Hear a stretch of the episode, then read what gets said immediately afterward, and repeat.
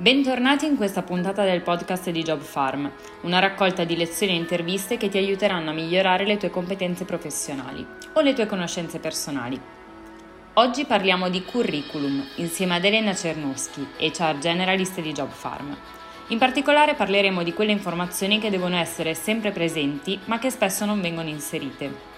Perché? Perché ci si concentra maggiormente sulle informazioni lavorative, di formazione, sulle proprie competenze e si dimenticano per questo i dati essenziali che consentono di farsi riconoscere dal selezionatore. Vuoi sapere quali sono?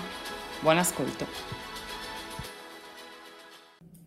A prescindere dal tipo di formato di curriculum scelto, ci sono delle informazioni che non devono mai mancare perché sono essenziali per essere considerati in qualsiasi processo di selezione. Un'informazione che si tende spesso a dimenticare è il, il titolo, ovvero il nome e il cognome. Molto spesso concentrati su tutte le informazioni lavorative, di formazione, di competenze da inserire, ci si dimentica di inserire proprio questo dato essenziale. È bene invece che eh, nome e cognome risaltino, che facciano proprio da titolo del curriculum che siano immediatamente riconoscibili, proprio perché il selezionatore deve avere modo di identificarvi e contattarvi. Il secondo elemento che non deve mai mancare è proprio il capitolo dei contatti, quindi devono essere sempre presenti il telefono e la mail. Eh, su questi elementi consiglio sempre di fare una duplice verifica della veridicità del contatto perché un errore può essere fatale. Sbagliare il numero di telefono non consente di essere appunto contattati per avviare un colloquio di selezione. Stessa cosa vale per il contatto email.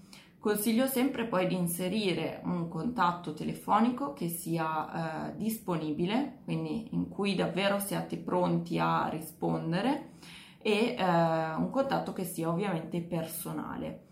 Per quanto riguarda la casella email, il consiglio è di crearne una appositamente per le comunicazioni lavorative quindi non utilizzare caselle che hanno dei nomi fuorvianti, sono difficili da scrivere o rimandano a dei progetti o delle attività che non c'entrano con la vostra ricerca del lavoro attuale.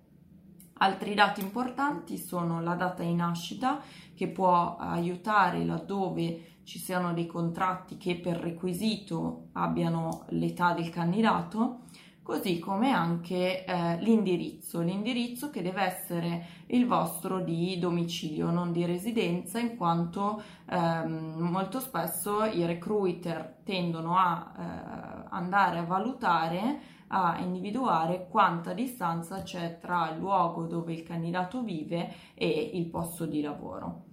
Sempre all'interno di questo capitolo è molto importante anche indicare se siete in possesso della patente di guida e se siete automuniti.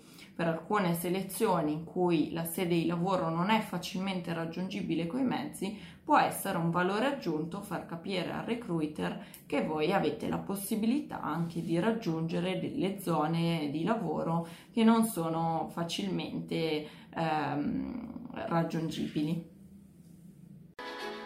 Grazie per aver ascoltato questa puntata del podcast di Job Farm.